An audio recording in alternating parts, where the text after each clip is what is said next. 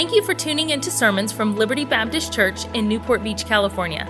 Our goal is to help you know God more and take the next step in your spiritual journey, no matter where you're at. If you have questions about God or about Liberty, you can connect with us at libertybaptistchurch.org. We pray that the Lord will use this message to be a help and encouragement in your life.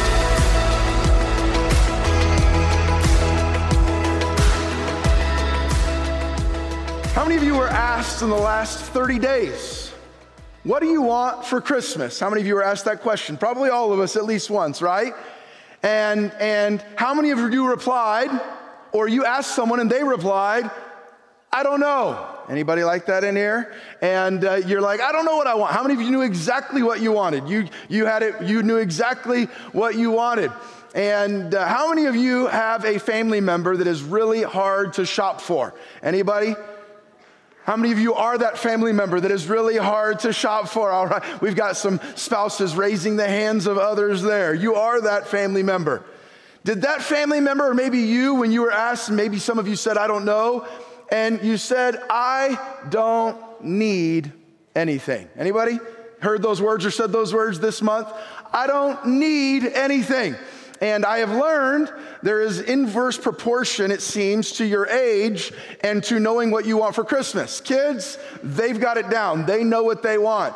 And uh, we've had a list. Annalise, our youngest, is here. She has had a Christmas wish list taped to the wall of the living room for since October. She knew what she needed, and yet still, her oldest brother Titus, two days ago, was saying, I know you have your list, but like, is there anything else, Annalise? What else do you want?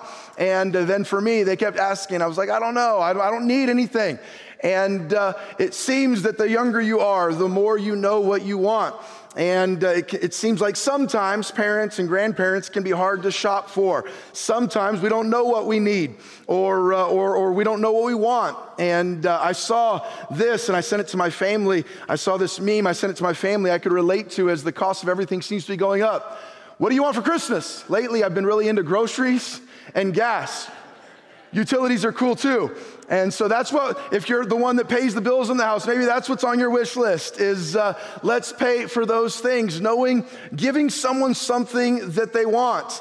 And uh, speaking of being good gift givers, you might have seen this. I saw this on social media the last couple of weeks. What if the wise men had been women and uh, giving good gifts? They would have brought the right things there, right?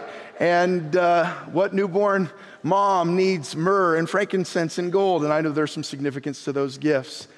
But being a good gift giver, and when we give gifts and when we receive gifts, we like to give or receive things that people actually want or that people actually need. Some of you maybe you're scared about Christmas morning tomorrow when someone opens it, like, oh man, I hope they like what I got them. I'm not sure that this is gonna fit or it's gonna be the color they wanted. Or, and sometimes we make it easy, right? Just the Amazon wish list, just go click and whatever you put on there. But, but when we give a gift, we like to know that it's something that the person wanted or that they needed. And uh, our family uh, does not allow Tiffany and me to forget. We try to be good gift givers, but there was one, I think it was Christmas four or five years ago. Maybe it was his birthday. I don't remember, but I know the gift. And TJ, when he was probably somewhere around 12 years of age, five or six years ago, um, uh, some reason, I believe it was Christmas, Tiffany got the idea. She said, I know what TJ wants. I, I know something he'll really like. I don't know why this was, why she thought this was a good idea. She said, We'll get him a cordless leaf blower so he can blow off the backyard. And I must have agreed with her because I ordered it.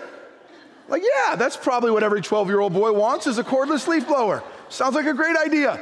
And we had all the presents wrapped up, and he opened up the present.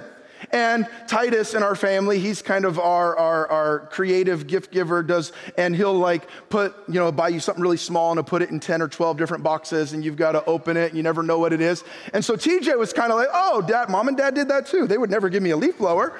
So let me open it up and see what's in there. He kind of looked at it, he looked at us, like, I didn't put that on my list. Open it up, and in there was a cordless leaf blower. And he kind of looked at us like, and mom's like, You're gonna love that, right? In the backyard, you can blow off the leaves. Yeah, thanks. You ever been there?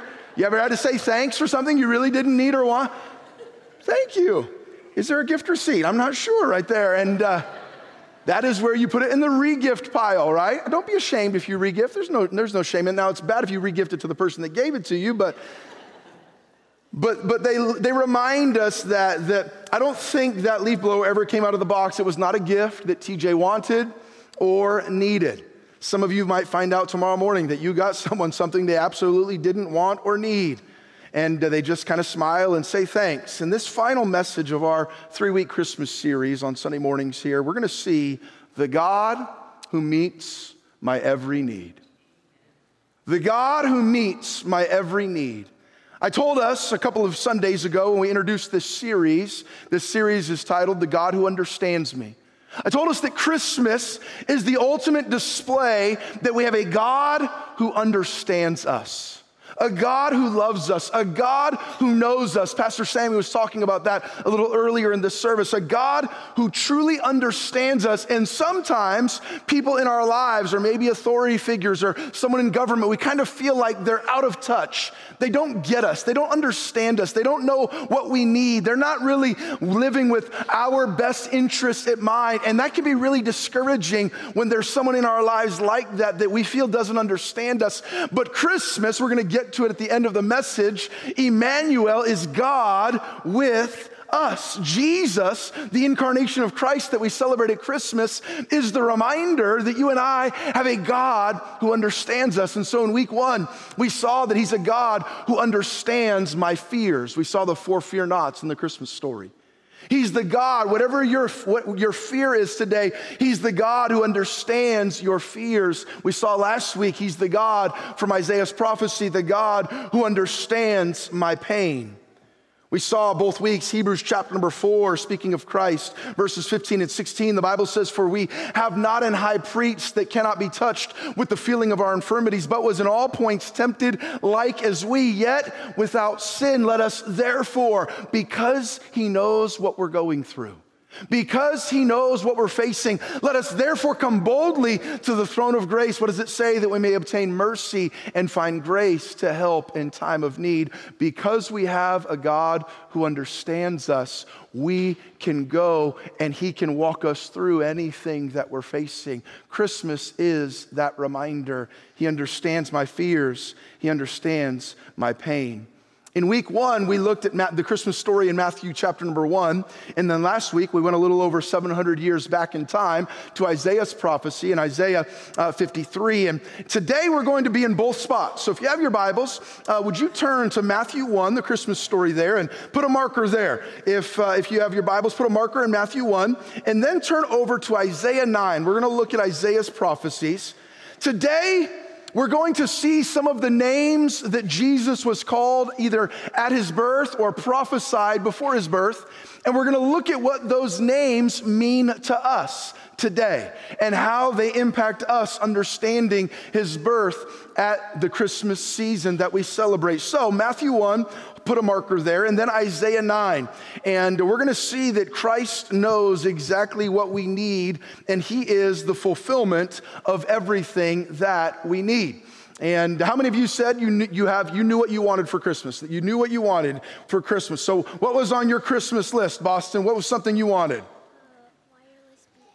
Wireless headphones. Dad, the older they get, the more expensive the gifts get, all right? Wireless headphones. And uh, we, we know what we wanted. Who else knew what they wanted for Christmas? Had something nobody wants to tell us now. Cannon, what did you want? A VR set. All right. What happened to like rocking horse little blocks and wooden toys? VR set. All right, mom and dad. A VR set. And and sometimes the, we, we know what we want. And maybe there are lists in your house and you've been shopping for loved ones and for friends and for others. But I want us to stop, not about what we want for Christmas, what's on our Christmas wish list. I want us to stop today and think about what are the needs of every human that has ever lived. I want us to think what are your true needs in life and what are my needs? And who is the one, where are we going to find the answer and the fulfillment to those needs? What are the needs? What are some universal needs that we have as we walk this earth? Things that all of us are trying to find the answers for, the heart level needs that each one yearns for. And how does Christmas remind us that Christ is the answer to those. Would you look at Isaiah chapter number nine? The prophet Isaiah. And as we're getting ready to read this, I want you to remember the context. So important when you read the Bible and study the Bible that you, you, you understand who's writing, who's talking, who's speaking, who are they talking to, who are they talking about, when is it being written, what's happening there, because it completely helps to open up and unlock the truth of Scripture. Now, what is happening in this? Isaiah is a book of, it's, it's what we would call a major prophet. It's a large book of the prophets. There were prophets in the Old Testament that would preach to Israel. The word prophet would be a, somebody that would preach. They would prophesy things to Israel. God would give them a message and they would preach and they would prophesy to Israel. Isaiah was one of those prophets that preached to Israel and he prophesied, he, he served during the time that the Assyrians Assyrians were taking the Jews into bondage. The Assyrians were taking them into captivity. They were being taken out of their homeland, being taken to another country. Their lives had been turned upside down. They were in upheaval, uncertainty, fear. They're wondering what's happening. Our government's being disbanded. What's happening to our country? What's going on? This is the context of where Isaiah is prophesying a group of people that had followed God that were completely completely, uh, they were completely fearful, uh, scared, uncertain, and in really tough spots. Would you read Isaiah chapter number nine, verses six and seven aloud with me? Isaiah 9, verses six and seven aloud with me. Let's read that together. Ready? Begin. For unto us a child is born, unto us a son is given, and the government shall be upon his shoulder, and his name shall be called Wonderful Counselor, the mighty God, the everlasting Father, the Prince of Peace. Of the increase of his government and peace there shall be no end upon the throne of David and upon his kingdom to order it and to establish it with judgment and with justice from henceforth even forever. The zeal of the Lord of hosts will perform this. What is he, who is he speaking to? He's speaking to a group of people that are really fearful their lives have been turned upside down. They don't know what's happening. They don't know what the world's going to look like for their kids or their grandkids. They don't know what God is doing in their midst. They've, they, they are God's people, but now they've been overtaken. And the prophet stands up and gives them this prophecy that there is one coming who will be the answer to every one of your needs.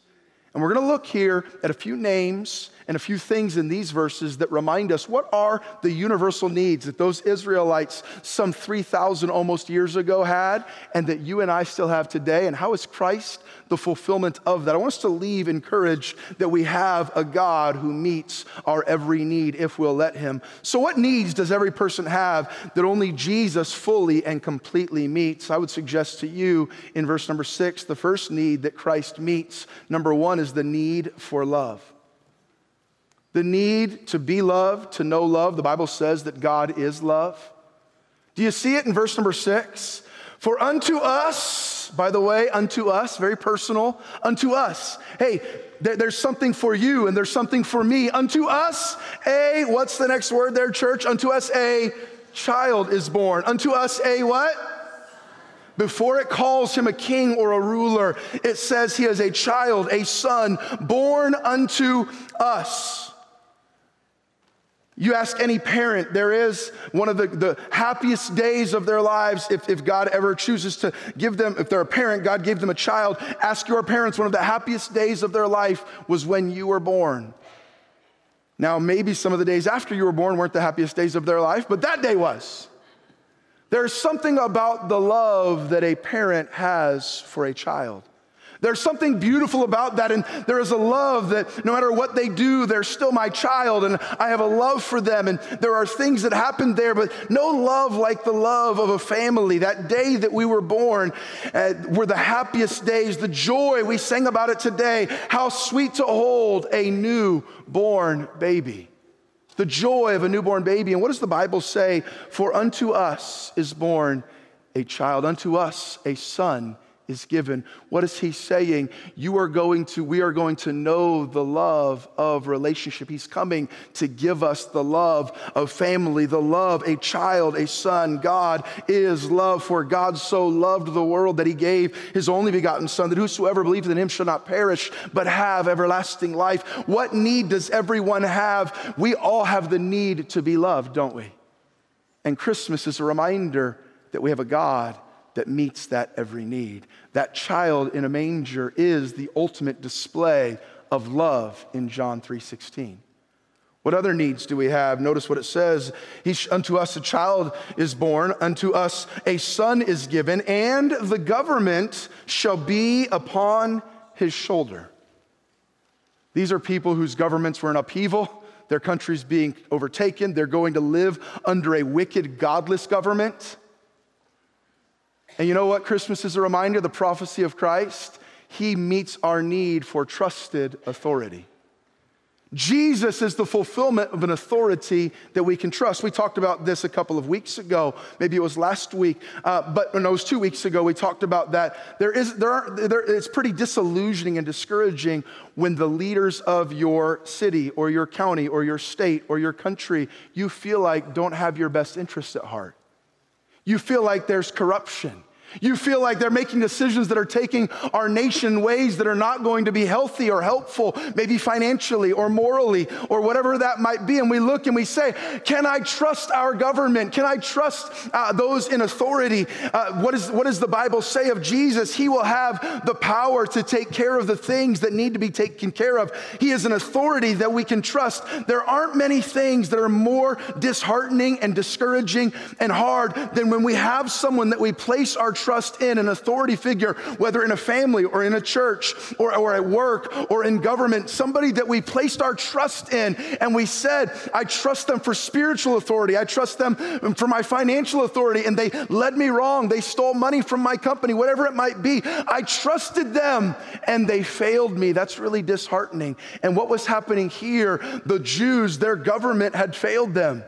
And he said, Man may fail you, but there's one coming that you can trust his authority. He's the King of kings and the Lord of lords. You ever stop to think, why do people get so invested in and involved in elections? We're, we're coming up on a cycle, getting ready, it's starting really right now. And for the next year or so, many of us, our social media feeds and our news, uh, news channels and all of those things, we're gonna see stuff and bumper stickers and yard signs, and it's gonna be all around us. And every one of us will be involved in it probably to different levels. But do you ever wonder why do people get so invested in and involved in elections? Why? Because we understand how important it is who has power to govern us and lead us. We want authority we can trust. We want authority that has our best interests at heart, don't we? It's why we feel so strong that you've got to vote for this person.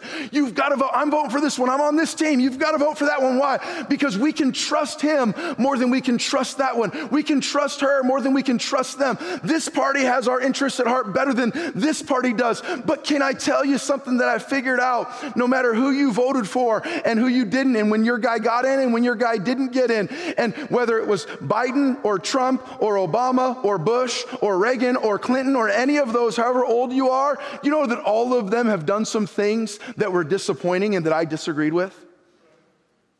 All of them have made some decisions that I looked and said, I don't think that was the best interest of the nation at heart. And you know what happens? It doesn't matter who it is, man will fail us, but the government shall be upon his shoulder. There is an authority coming that you can trust. He meets the needs. Are you confused who to trust, where to turn, who has your best interests in mind? Jesus came and he said, You can follow the, the one who is over all of it. He sets up and takes down kings. You can rest no matter whether your guy gets in in 2024 or your guy doesn't get in or your guy doesn't even get nominated by one of the major parties. You can trust there is one who's in control of it all. He meets our need for trusted authority. Look next. It says, His name shall be called Wonderful Counselor. What does every person have a need for, and what does Jesus meet? I would suggest to you that we all have a need and a desire for significance. What do I mean by that? It says the word wonderful. Now, sometimes we use the word wonderful just to mean good. Oh, that dessert was wonderful. Oh, you look wonderful today. When you study this word, it's really a superlative that carries along the idea of incomprehensible, completely mind blowing. It is beyond our imagination. He shall be called wonderful. What is it saying? It's someone that is bigger than us, that has a power beyond ours, a power to heal and a power to save, power to forgive. He is creator, ruler, sustainer, the, the song says. And here's the thing that Christmas reminds us the one who is wonderful, who is beyond our comprehension, he loves me. He is with me. He is for me. He came for me, that he died for me. He was born for me. He accepts me. He forgives me. The fact that the wonderful, beyond comprehension, mind blowing Son of God would come to life, to come to earth for my life, what does that do? It makes my life significant. Not because of who I am, but because of who loves me because of who's for me. Did you know that you were created in the image of God?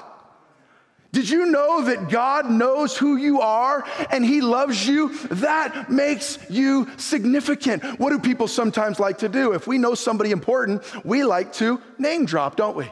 Oh yeah, well I was having lunch with, you know, me and me and Warren Buffett were talking about investing the other day. And, and then I went over, I was working out with Michael Jordan in the gym. And, and then I, I went from there and we like, and I wasn't doing any of those things by the way, but, but if I were, I would let you know, obviously. Because I want you to know that I'm a pretty significant person because of who I know because of who accepts me into their life. And beyond any name you could ever drop, do you know why your life has significance? Because the creator of the universe knows who you are and he loves you. He is wonderful, he's beyond comprehension, and yet he came as a child unto us. Christ in me makes my life have more meaning and more importance and significance than anything else, not because I'm wonderful, but because He is. Have you ever been in a situation or a social setting where you felt important because of who you were with or around? It was someone else's resources or merits that made you feel that way. I saw it come up on my Facebook feed this, this week. It was a memory popped up five years ago this week. Ashlyn and I, we went to a Clippers game on December 22nd, 2018. I've been to many collegiate and professional sporting events, but never one quite like this. I think we have a picture of, of Ash and I outside of Staples that day. How many of you think I should bring the beard back? What do you think there? Was, my wife votes against that, but we were there, and Ashton and I went. A couple months before this, our school had had a fundraising auction.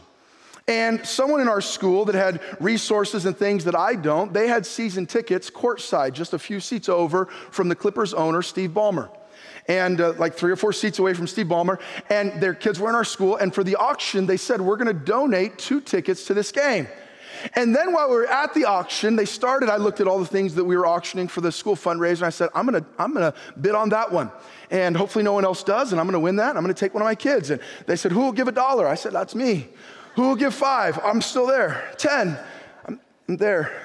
25, I'm out. And uh, it kept going, 100, whatever it went to. I don't remember what I bid, but somewhere along the way, a few hundred dollars, I dropped out and said, I'm not going to make it there. And people were bidding. And I don't remember what the final bid was, Keith, but I'm thinking it was 1500 or 2000 or $2,500, something. I had been out for a long time, so I wasn't really listening anymore. And I saw Keith Gilbert back there. He won the, uh, the auction for the two Clippers tickets. And I thought, oh, that's cool. I didn't know Keith liked the Clippers, but hopefully him and his mom, his wife, or him and one of his boys, they'll enjoy that game together. And and I, I didn't think anything else about it. And then that week, I got a, a handwritten note, said, Pastor, and in there was a note with the two Clippers tickets. And he said, I got this, and I wanted, I hope you and one of your kids can, can create a memory and enjoy this time. And, and Gloria and I want to give you this gift as an appreciation. Say thank you. I hope you'll enjoy that. And so I went home and I, I asked my wife, who's my favorite kid? And so Ashlyn won. And so I don't know why Ashlyn got to go and not the other ones, but somehow Ashlyn got in there. And, and we went to the game and we, we pulled up and uh, we were there outside. And instead of parking like you commoners do, we pulled up to the Lexus valet service. I didn't, did you know they had that? Neither did I. And it was part of the season tickets. And we pulled up and there's a red carpet there. And hello, sir. And I just pulled up and I tossed my key over my shoulder and because I can't be bothered to park in a parking garage and walk to the stadium. And I was only like 25 steps from the stadium. They have a private entrance for the people with these tickets. And Ashton and I walked in the private entrance. And like the independent, independently wealthy aristocrat that I am, $100 bills were just falling out of my pockets as I walked through the, the halls there. And these tickets, they came with all you can eat food at a full buffet restaurant that's there just for us important people. And Ashlyn and I went in there. We got there. Well, we were there, you can tell, we were there before, no one's there. That's actually a game. See how we're there before everyone else? And uh, I want to make sure when the doors open, we're in eating as much food as we could. So we went in and we ate as much as we could, and then we walked. Me and I said hi to Steve, and Steve Ballmer, you know, the owner, he had been a Microsoft executive. We're kind of close now. We sit at games together. I didn't say hi to him, but I did see him. And, uh, and, and, we go in and we eat, and, and, uh, and, and we're eating all that we can. And, and then we finished going out and we went out to watch the players warm up. I think we have a picture of us standing in front of our seats. There it is. We were literally one row away from courtside. Our view, the next picture is our view of the game action the entire time. And including the buffet, while you're sitting there, they have slaves or servants or whatever they're called. I don't know what they are but they have people that come up and say, What else would you like? And you can order anything you want free of charge, all the, the, the peanuts and the ice cream and all of that. And, and we did all of that. We're ordering all of those things. While we were warming up, a friend of ours um, that had, that their family had been in our school for five or six years, he had played for the Clippers and at that time was announcing. I saw, I was sitting there. Again, it was hard to miss us. We were like the only four people in the stadium. Everyone else didn't come in yet. We're trying to get as much out of this one time experience as we could. I see Corey Maggette over there, and Corey walked by and gave us a hug. And Corey said, he said, hey, I want you to meet the nicest guy in the NBA. And he said, Boban, come here. If you've never seen Boban, he's the largest human being I've ever met. I think he's seven foot four inches. And uh, his hands envelop your hands. Ashlyn came up to his waist. Boban's calf is bigger than Ashlyn. And uh, and there we are. And then Corey, I thought Corey was a big guy. Corey looks like a normal person. I look like a midget. Ashlyn looks like an Oompa Loompa. I'm not sure. What's the, the, the scale has gone down from Boban, and, uh, and we can't even get his head in the picture there. And so he, he introduced us, and, and we were there, and we had a blast. Guess what? I don't even remember who won or not. It didn't matter. We didn't leave before the game was over. We stayed afterwards. They had to kick us out. They were sweeping the floor. Sir, you're going to have to go. I said, Can I get one more hot dog, please, before I leave? And, uh, and then I came back and, and, and the valet guy, and then I gave him like, I thought it was good, like a $10 tip. And he kind of looked at me like, that's not what people at this place give. And uh, he said, sir, you're gonna have to give more. No, he didn't say that, but I don't remember what I gave him. But whatever, I went and got my car. And, and why do I tell that story? Because it's Christmas, and if you have season tickets, I'd really like to go again.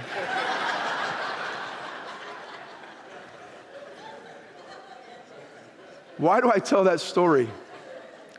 Because there's kids in here and I didn't want them to get completely bored with my message. Why do I tell that story? Because that story is an illustration that people with resources and relationships that we didn't have allowed us to enjoy an experience we never would have experienced on our own for a few hours. The person that owned those courtside tickets had resources we didn't have. Keith and Gloria, who won that auction, and then their kindness and generosity to us, they had resources that auction that we didn't have to go. And Corey, that relationship with Boban, he had a, a relationship we didn't have. And we, our lives, we felt a lot more important for a few hours. Our lives felt a little more significant for a little bit of time. Why? Because some people with relationships and resources that we didn't have, they helped give us an experience far better than we would have ever had on our own. Far better than any experience like that is the life that a relationship with the wonderful counselor, mighty God gives you access to. Just like I had access to that private entrance because of those tickets, you and I have access to the God of the universe. He hears your prayers, He loves you, He knows you. I'm not talking a prosperity gospel here. He has blessings beyond anything you could ever imagine. Call unto me, and I will answer thee and show thee great and mighty things thou knowest not. Your life matters. Sometimes it feels like, what's my purpose here? Your purpose here is to glorify the one that created you, the God of the universe. He knows you, He knows your name, He loves you, He cares for you. And Christmas is the reminder He came to give you significance. Who you are in Christ makes your life life matter. He is wonderful, incomprehensible, mind blowing, beyond comprehension. And He's interested in you. Number four, what does it say? His name shall be called Wonderful Counselor. What's a need that every human has? Wisdom. What is wisdom? Wisdom is discernment. Knowledge is different than wisdom. Knowledge is to know something. Wisdom is, is being able to apply that knowledge to a situation to make the right decision. So I, I can know something, but if I don't make wisdom, knowledge, I can know that if I were to go get drunk and drive, I might get arrested, I might go to jail, I might kill somebody, I could co- totally destroy my life. I can know that, but wisdom would be if I were to go and get drunk, which by God's grace I, am not planning to and I never have, but if I were to go to do that, wisdom, which by the way is one reason you shouldn't, because your discernment, your wisdom goes down the more that you drink, but wisdom would say, okay, I know that that these things are true, so I'm not going to drive. That would be, now, wisdom to me, more wisdom would have been never to get yourself in that position, but it's applying your knowledge. But every person that's ever been arrested for drunk driving or ever killed somebody or injured somebody in, a, in an alcohol related car accident, what happened there, if you would have asked them, they knew the right thing to do, but they didn't apply that knowledge. I've said it this way before wisdom is knowing that tomatoes are fruit. How many of you know that? It has seeds, so it's technically a fruit. I'm sorry, knowledge. Knowledge is knowing that tomatoes are fruit. Wisdom is not putting it in your fruit salad. it's taking what you know and applying it for, to make good outcomes in your life. And here's the reality none of us has all the wisdom we need for this life, do we? Do we? So the Bible says, in the multitude of counselors, there's safety. What does the Bible say? As a believer that the aged women should teach the younger women, that the aged men should teach the younger men. What does the Bible say? We ought to help one another seek godly counsel. Oh, I'm, I'm walking through this issue in my marriage. Here's someone that's been married for 30 years. Let me go get counsel. Oh, I'm choosing a, where, where to go after high school and college and my next step. Here's somebody with great spiritual discernment and wisdom. Let me go talk to them and get some counsel. Oh, I'm starting to date or thinking about maybe marrying this person. Let me seek some people that have some wisdom wisdom. Why? Because none of us, the Bible says in James, if any of you lack wisdom, let him ask of God, which giveth to all men liberally and upbraideth not. So if we need wisdom, we should pray and ask God for it. If we need wisdom, we need to know what decisions to make. We should go to other wise people for it. But the Bible says one of the reasons he came is to meet the need you have for wisdom. If you don't know which way to go, he gave you his word. Thy word is a lamp unto my feet and a light unto my path. He gave you his word to counsel you, to guide guides you. Stay in His Word, stay in church, pray and ask God to help you. The Holy Spirit will guide. What is the Bible reminding us? He is our counselor. The fear of the Lord is the beginning of wisdom. He has all the answers, He is the answer. That question you're wrestling with, take it to the Lord in prayer. What do you need this Christmas? Probably love. Probably an authority you can trust. You're probably, a need you have is significance. My life doesn't matter. Wisdom. And Jesus is all of that. Number five, look what it says the mighty God. What's a, a need that things that humans often seek after? Power. Man is constantly in search of power. May I say this morning, Christmas is a reminder stop seeking your own power and rest in His. He's the mighty God. Greater is He that is in you than He that is in the world. No matter how bad things seem, God isn't caught off guard. His arm is not shortened. His power is not weakened. He is the mighty God. Number six, do you see the next one? The everlasting what, church? The everlasting, what is it? The everlasting what? Father. What does every human need? Acceptance and security. Acceptance and security. And by the way, I understand that some fathers are better at this than others, and I understand that maybe some of you have never known your biological father, or you have and they've failed you.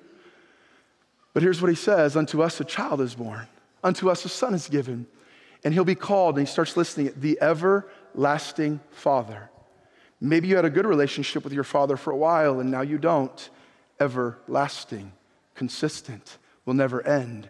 That need for acceptance and security that a father should provide but doesn't always provide can be found in the Christ child who became the risen Savior. A close, personal, loving relationship that will never fail you. Man may fail, family may fail, Christians may fail you, governments may fail, leaders may fail. Jesus never fails. He's the everlasting Father, not just, we talked about the government, but kind of, he's not just the king or the dictator or the ruler. He's not just the sovereign. Now, he is the sovereign and he is the ruler and he is the king of kings. But don't you love that it doesn't stop there? It says he's the everlasting father.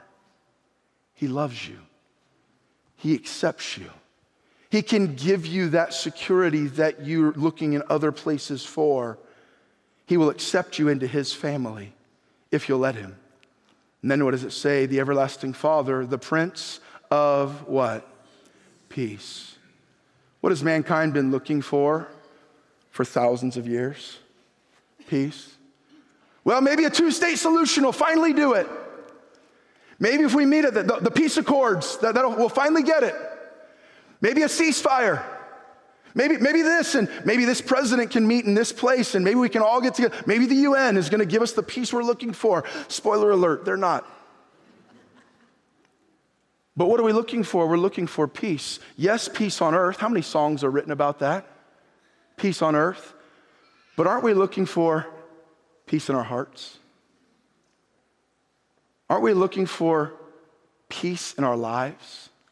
That constant nagging, maybe that next purchase, maybe that next promotion, maybe that next relationship, maybe that next uh, uh, accolade, maybe that next achievement, maybe that next experience, that will finally, maybe that next uh, drink or that next whatever it might be, that substance will give me the peace I'm looking for. We all are looking for peace. Maybe that next, whatever it is, and here's what it says He is the Prince of Peace, He's the God who meets my every need. May I say this morning, whether you're looking for peace on earth or simply peace in your heart, heart, Christ offers the peace you're longing for. It's interesting, the nations that have been most governed by his principles and his word are the nations who have experienced the greatest levels of literal physical peace. And the people that know Christ as Savior are the ones who can have a peace that passes all understanding that keeps your heart and mind in Christ Jesus. Then, verse number seven says, Of the increase of his government and peace, there shall be no end upon the throne of David, upon his kingdom to order it, to establish it with judgment, with justice from henceforth ever, forever. What is a need that every person has that Christ is the fulfillment of? Number eight, he, we all have a need for a purpose, don't we? We spend our lives living for kingdoms. Some of us live for kingdoms of this earth. We live to build our own kingdom, maybe a business, and there's nothing wrong with that. We, we, we live and we invest our lives. I'm going to build this kingdom, or look at my life, look at my family. Sometimes uh, our family, are, we, we're, we're big 49ers fans, and we love that. And people go crazy for their favorite sports team. Why? It gives them a purpose to belong to something bigger than themselves. That's my team. We'll be walking through a store here in Southern California, and somebody will have a Niners hat or a Niners sweatshirt on, and I'll see them and I'll say, Bang, bang, Niner gang. And they'll look at me and we'll give a high five. And we're a part of something bigger than ourselves. And we, we find our commonality there. If they're wearing that, then we're automatically friends, right? And we're automatically have something to talk about. But why, why and, and, this can be in any area, but why is it that sometimes we'll give our whole lives to a job or a business? Or we're looking for something that's bigger than us that will last beyond us. We're looking for a purpose bigger than ourselves to live for. And what does it say here in verse 7? Of his kingdom, there shall be no end. He gives us a kingdom to live for that is bigger than us and lasts beyond us because it's eternal. It's a purpose for which to live. Far better than my favorite team winning this year, and then next year it all starts over again, and we're on the bottom of the heap, and whatever that might be. Far, far better than when my business had a great year, and now we went bankrupt, and whatever happened. Those kingdoms go up and down. Of his kingdom, there shall be no end. And I'm not saying that we don't work hard at work. I'm not saying we can't have some fun with other groups and do some things. I am saying be careful where your priority is. What are you giving your life to? The thing you're giving your life to, is it bigger than you, and will it last beyond you? We should be giving our lives to something bigger than us that will last beyond us, and that is the kingdom of God. Seek ye first the kingdom of God and his righteousness, and all these things shall be added unto you. A kingdom to live for that will last. We all want to give our lives to that, don't we? And I want us to see two more names, and we're done. Would you skip over to the Christmas story, Matthew 1? Two more names, and I'll wrap it up. Matthew chapter 1, we read this two Sundays ago. You've listened well. If you'll stay with me, these are two of the most important needs that he meets. Actually, the most important first one. I want you to see it, Matthew chapter number 1 and verse number 20. Matthew chapter 1, speaking of Joseph, Jesus' earthly father, the Bible says, But while he thought on these things, behold, while Joseph thought on these things, the angel of the Lord appeared unto him in a dream, saying, Joseph, thou son of David, fear not to take unto thee Mary thy wife, for that which is conceived in her is of the Holy Ghost. And she shall bring forth a son, and thou shalt call his name what? What is it? You shall call his name Jesus. The choir sang this today in their song. Jesus in Hebrew is Yeshua. Yeshua, do you know what that word Yeshua means? It means to rescue, to deliver. Look what it says. You shall call his name Jesus. Why? For he shall save his people from their sins. There is a rescuer coming, a deliverer, a redeemer, a savior, which is Christ the Lord. What is a need that every human has to be rescued from the penalty of our sins? Every one of us, the Bible says, for all have sinned and come short of the glory of God. The Bible says the wages of sin is death. The payment of our sin is death in hell. There's a physical death, and the Bible says after this, the judgment. And he says here, there is a problem that all of us have. We have a payment because of our sin. We have to be forgiven. We have to be redeemed. Someone has to pay the price of our sin. Either you can pay your, the price of your sin, or you can call on the rescuer, the redeemer, the deliverer, the savior. You'll call his name Jesus, for he shall save his people. You're his people, by the way. You're who he came for. He loved the world, the whole world that he gave his only begotten Son, that whosoever, that's you and that's me, he came to save you from your sins. Every person has the need to be rescued, to be redeemed, to be saved, to be delivered. And we all try to find the answer to that in different ways, don't we? Some of us, we try to earn our redemption through good works. Others of us try to pay for our redemption through big gifts to charity. Others of us might try to look for those things. We try to, uh, we, we, we try to uh, be faithful to a religion. We try to deserve his redemption by our good deeds, and every one of our efforts fall miserably short. The Bible says that all of our righteousness is as filthy rags. There's only one who can rescue you from sin and shame. His name is Jesus, Yeshua, the rescuer, the deliverer, the Savior. Paul said it this way in the book of Acts Neither is there salvation in any other, for there is none other name under heaven given among men whereby we must be saved. Jesus said it himself in John 14, verse number 6. Jesus saith unto him, I am the way, the truth, and the life. No man cometh unto the Father but by me. We have a need of a rescuer. And if you're in this room this morning and you've never received, what did you want for Christmas? We asked. And some of you, all of you, could tell me different things. Things that were on your wish list. What do you need for Christmas? All of us need the same thing. We need a Redeemer, we need a Savior, we need a rescuer. And if you're here this Christmas and you've never had your sins forgiven, You've never accepted the gift of eternal life. The Bible says, uh, the, For by grace are you saved through faith, that not of yourselves. It is the gift of God. The wages of sin is death, but the gift of God is eternal life through Jesus Christ our Lord. If you've never, I don't care what's under your tree right now, if you've never received the gift of eternal life, forgiveness of sins, eternal salvation, that is the greatest gift that anybody could ever get this Christmas. Don't leave here today without accepting Christ as your Savior. And then, lastly, where we started the whole series three weeks ago, we started with this verse, verse number 23. Behold, a virgin. Let's read it together aloud. Matthew 1, verse 23. Ready? Begin. Behold, a virgin shall be with child and shall bring forth a son, and they shall call his name, which being interpreted is what's the need that all of us have? Relationship, companionship. There's nothing like feeling like you're all alone in this world. And you may be in some seasons of your life fairly alone in this world. But if you know Christ as Savior, He is Emmanuel, God with us.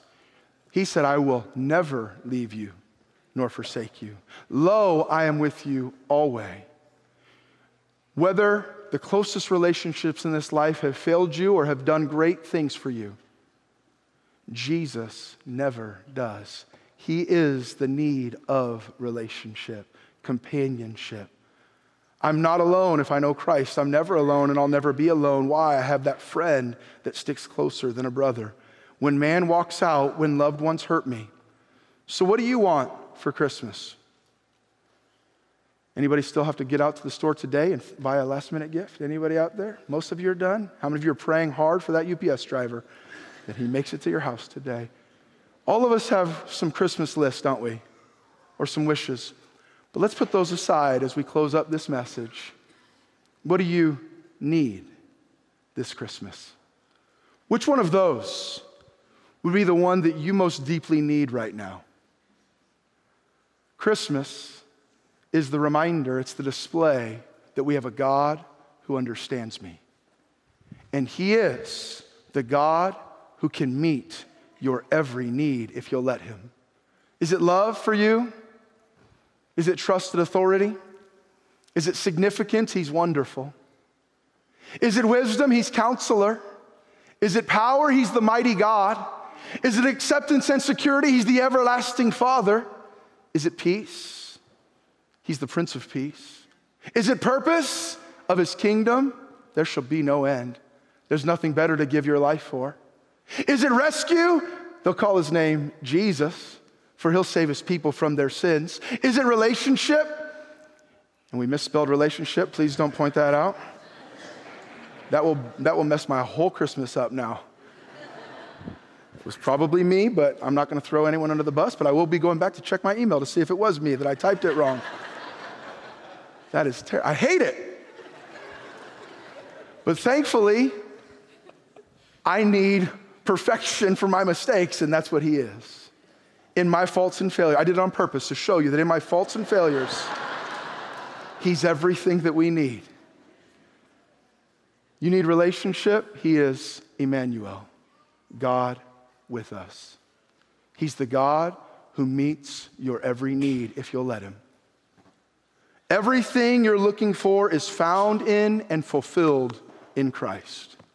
This morning, if you don't know him as Savior, or if you've not been walking with him as friend, you've been looking to meet these needs in all different places, why don't you let the Christ child of Christmas become your Savior, your God, that will meet your every need? Our heads are bowed and our eyes are closed. With our heads bowed and our eyes closed, for those that might be newer in our church, these closing moments of the service we call the invitation. What we mean by that is we're inviting you to reflect on what you've just heard and to respond to what you've heard. There will be some, undoubtedly, that might come forward to spend some time in prayer here. There might be others that would like for one of our pastors to pray with them on a special need. There might be others that might come forward or talk to one of us and have some questions about the Bible. Wherever the case may be, the next few moments, I'm going to invite you to respond to what you've heard. And how many of you would say, Pastor Ryan, one or more of those is a, is a specific need that I have in my life right now, whether it's love or trusted authority, significance, purpose, acceptance and, trust, uh, acceptance and security, relationship, peace. One of those is a specific need I have in my life. And Pastor Ryan, I'll be honest, in some ways I've been trying to fill that need myself in my own efforts. But today's a reminder I want to run to Christ for my need, not run to places that won't satisfy. Pastor Ryan, there was a specific point there that I was reminded of my need for Christ. Would you slip your hand up? I'd love to pray with you. Slip your hand up, many hands all over the auditorium. How many of you would be here and you'd say, Pastor Ryan, I'll be honest. You talk about a relationship that he's a savior. I don't know Christ as my personal savior. If that's you, in just a moment, I want to pray a prayer with you. And I want you to pray this prayer in your heart. There are no magical words that will save you, but it's a prayer of faith. I want you to pray something like this. If you've never accepted Christ as your Savior, and today, on this Christmas morning, you'd like to begin that personal relationship with Jesus, the one who came to redeem you. I want you to pray something like this. If you've never accepted Christ as your Savior, if you don't know for sure if you were to die that you'd go to heaven, I'd like you to pray something like this Dear Jesus, I admit that I'm a sinner. I've done wrong, and I don't deserve to go to heaven. But today, I'm accepting you as my Savior. By faith, I'm receiving your free gift. Forgive me of my sins. Take me to heaven when I die. Thank you for loving me, for dying for me, for being my Savior. Thank you for listening to Messages from Liberty. Tune in next week for more Bible teaching or subscribe on iTunes to stay up to date with our current series.